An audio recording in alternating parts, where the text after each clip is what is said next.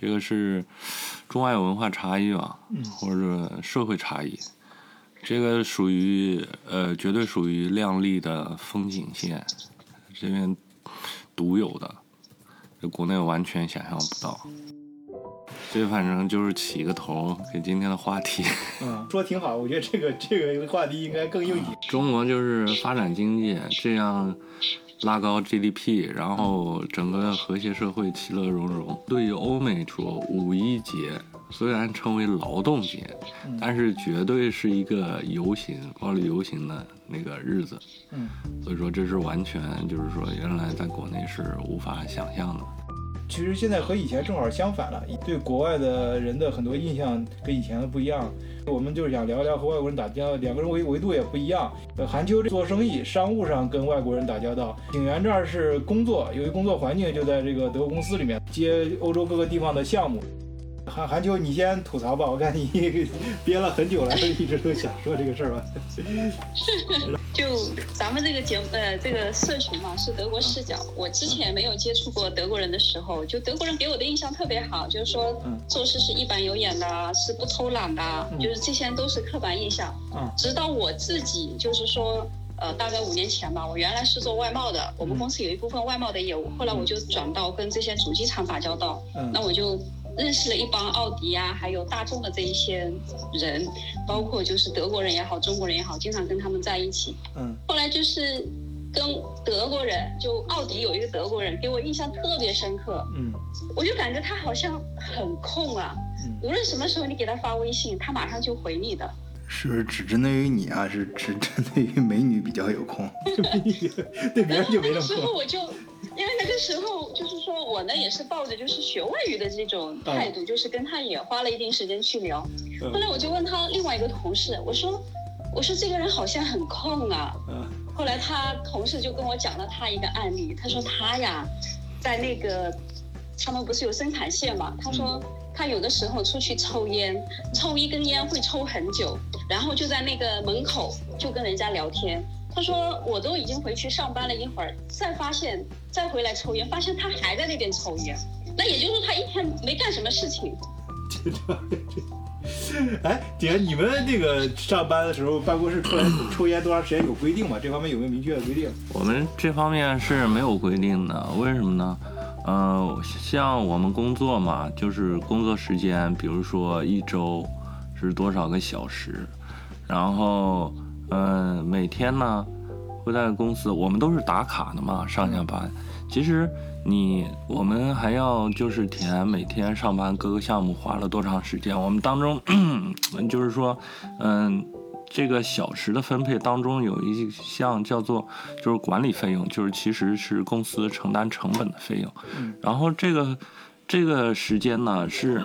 就是说公司指导，就是说有一个指导的就是上限。嗯、在这个指导上限之内呢，你可以比如说你做的就是不是给公司创造那个呃利润的那些呃花的那些时间呢，比如说你休息一下，抽个烟啊，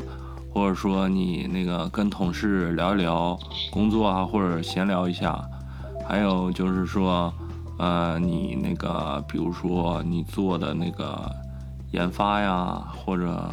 嗯、其他的一些就是杂事吧，对啊，喝杯咖啡呀、股市啊，看看自己这个这个倒不会，这种时间呢都是 都是作为这个这个时间控制范围的，嗯，但是呢，当然了，公司就是都有那个呃 IT 部门的嘛，所以说，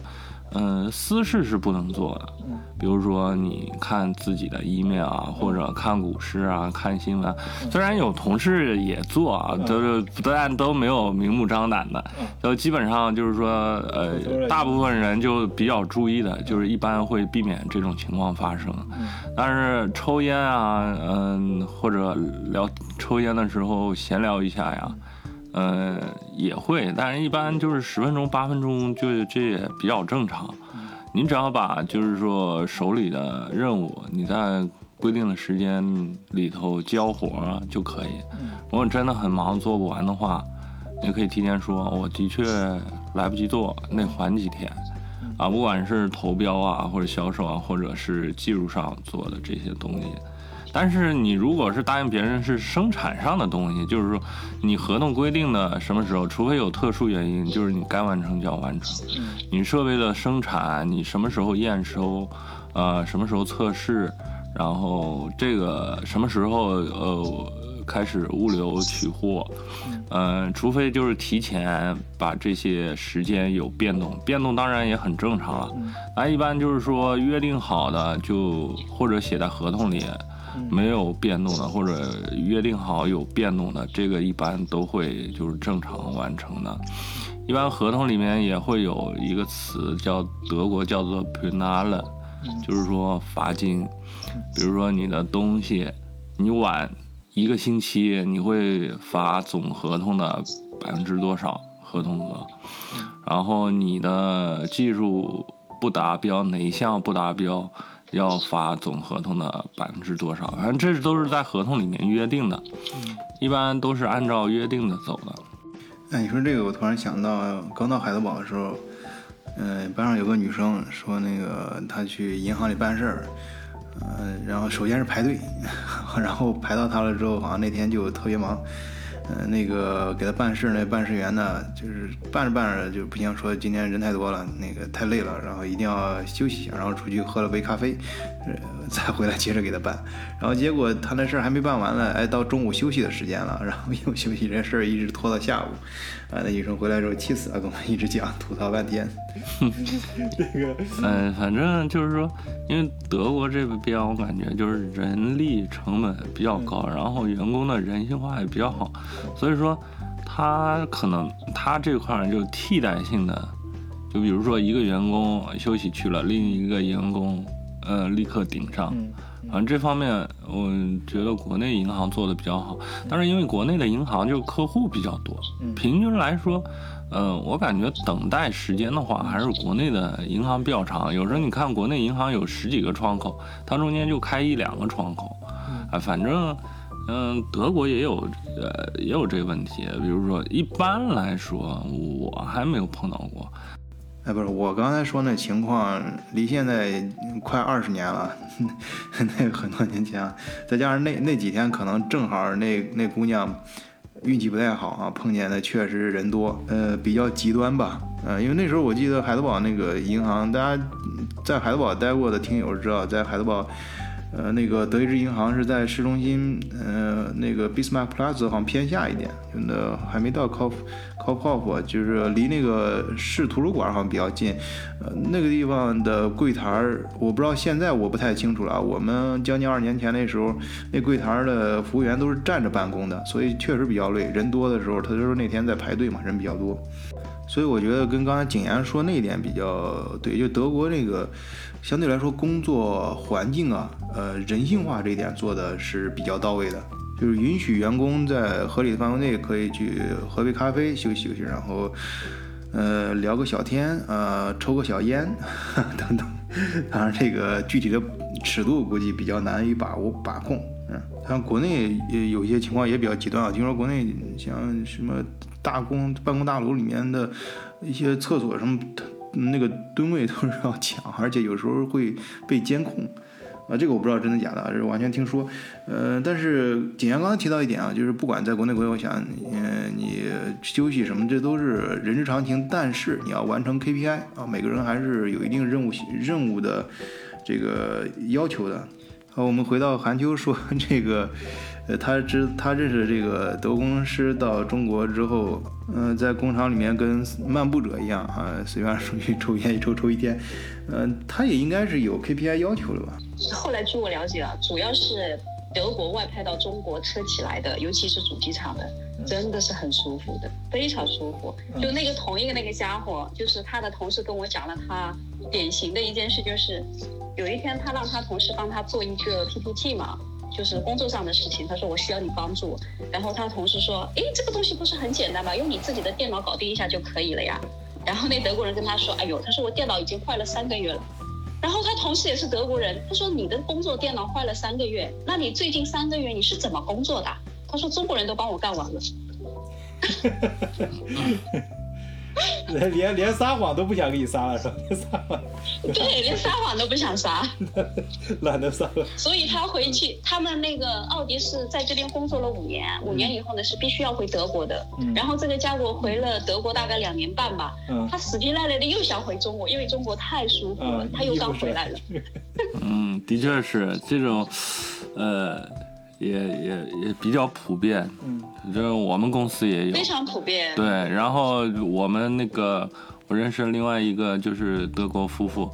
呃，他们是宝马的，呃，沈阳的，然后 他们了。呃，他们就是说，嗯、你像他的孩子两个一双儿女都是在中国出生的，他们就是呃一双儿女幼儿园在中国上的，上了之后呢，呃，回到德国，他当时外派结束回到德国，一双儿女讲了一口标准的沈阳话，辽宁那个 辽辽宁的方言，非常地道。呃呃，回来德国两年之后呢，呃，又要去，还想去，觉得非常的舒服，中国非常喜欢中国。呃，一个多月前又去中国进行那个长期出差了，第二次了。我觉得这次可能也也三五年时间。他说他他太喜欢中国了，他孩子也非常喜欢在中国。长了一张，两个人长了一张德国德国脸，一张嘴出来全是 全是辽宁沈阳话。是，哎，这个有没有我认识，我也是，我在这边好像没有见过哪个德国人去完中国说不喜欢的，很很奇很奇怪，我不知道你们有没有。呃，往往去的时候都是惴惴不安，因为受到媒体啊、电视啊各种各样的的影响，在没去过中国的啊，然后感觉中国好像还都是清朝政府那时候样子，梳着大辫子，然后每个人都抡着锄头，面朝黄土背朝天啊那个样子。这这这我是听，真的是。有在大街上碰见老太太，就没去过中国的啊，这亲口我这样描描述的，啊，那那一次很那那是我刚来德国的时候，他看我之后跟我聊了一会儿，还给了我五块钱，啊觉得太我太不容易了，还陪他聊天聊了很长时间啊，我们那儿太穷了，然后。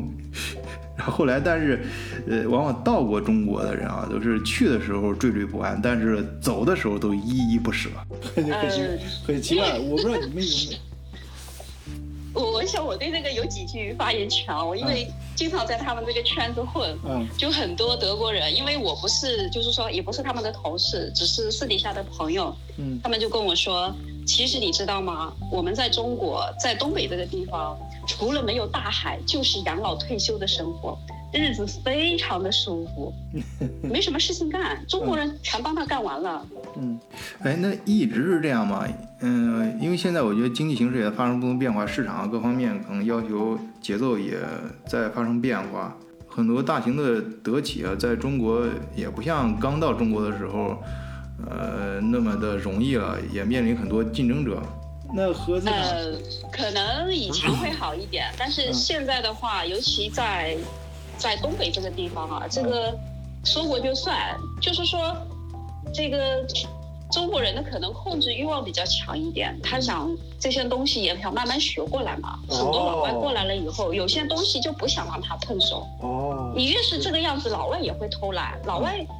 就是说我我有些客户也是老外，他们其实刚过来中国的时候，真的是有那个满腔热血，就是说有一种我要去支援贫困山区的感觉哦。他就想把德国啊、欧美的很多东西都带到中国来，嗯想要去教你中国人。嗯但是中国人呢也很聪明，就是我觉得有用的我就拿着，我觉得没用的我就不要了。哦，哎，就是这块聊的有点深啊这两，种往下聊，继继继呃对续继续这两种。文化，嗯就是碰撞的时候，就有些德国人就是会跟我说，他说你也在这个行业，你告诉我为什么？我就问他一个问题，我说你想这个合同还继续往下签吗？你还想待在中国吗？他们说想，我说你想的话就闭嘴。中国人做什么你都说 OK 就好了，我说你的合同很容易就续签下来了。我说你要是搞得这个你也很牛，那个你也很牛，我说到时候你合同就不好办。所以你还给老外支招了，有些老外一开始觉得啊，就觉得不舒服，但是嗯确实他们工作了一段时间以后，他们就会跟我吐槽说：“你说的对，只要中国人想做什么，你支持他们就行了。这是我认识的德国人，还有认识的意大利人，更坏了。嗯，他一个月薪水拿一万两千多欧，就是在中国，这个薪水很好。然后呢，我就告诉他，我说你告诉我你的技术含量在哪里？我说你为什么不愿意教就是中国的这些年轻的工程师？他说其实我的这点东西我明白，你们中国人很聪明，如果我想教他们的话，他们学得非常的快，但是我回国了拿不到这么高的薪水，所以我不愿意教。那么我说那如果有时候流水线上他是做那个就是金属门板的这种，包括引擎盖上的这种。然后呢，我说有时候生产线上会有批量的这种问题，我说你们怎么办？他说我就看着你们中国人打批量的，我知道你们解决不了。然后可能打了好几个小时以后，真的是批量老多了。他说看着心疼也没办法。然后中国的经理会来找我，然后我就到车间下面帮他们弄一弄，这个技术指标改一改就就好了呀。啊，我说你就这个样子看着批量的生产。他说：“对呀，必须让他们批量了以后，你们中国人解决不了，找到我，我再下去，我能解决，就显示出我很重要。否则的话，他说我坐在这个地方成天没有事情，他说你们中国人看着也不舒服的呀。我给自己找找活干，我挺挺高级啊，这这个就对，这个就简直让我的三观就是当时就觉得，这跟我想象中的西方人是不一样的。哦。”对对对，嗯，就他们在中国待，他就是为了这份薪水，他不是说真的多爱你中国，嗯，不要听老外说我爱你中国，他如果不会说中文，他说爱你中国，我觉得就是假的虚伪，嗯，对对，没错没错，很多老外在这边待了十来年，中文都不会说，你说他爱中国吗？不爱，嗯嗯，对，就是一份薪水，然后生活也很舒服，仅此而已。哎，我觉得行啊。呃，本来我这期是想聊成呃娱乐节目，没想到这越聊越深啊。这这这这说这东西，呃，一般人肯定不知道。呃，这这真的是说明你们跟。这个老外打交道比较深啊，知道其中的这个弯弯绕，呃，不错不错啊。沿着这个线，我们继续往下，会越聊越深啊。所以，请大家继续收听，下期是会员节目啊，只有会员或者付费才可以听到的，呃，更内幕、更深层次的一些分析和经验分享。好，谢谢大家收听啊，下期见。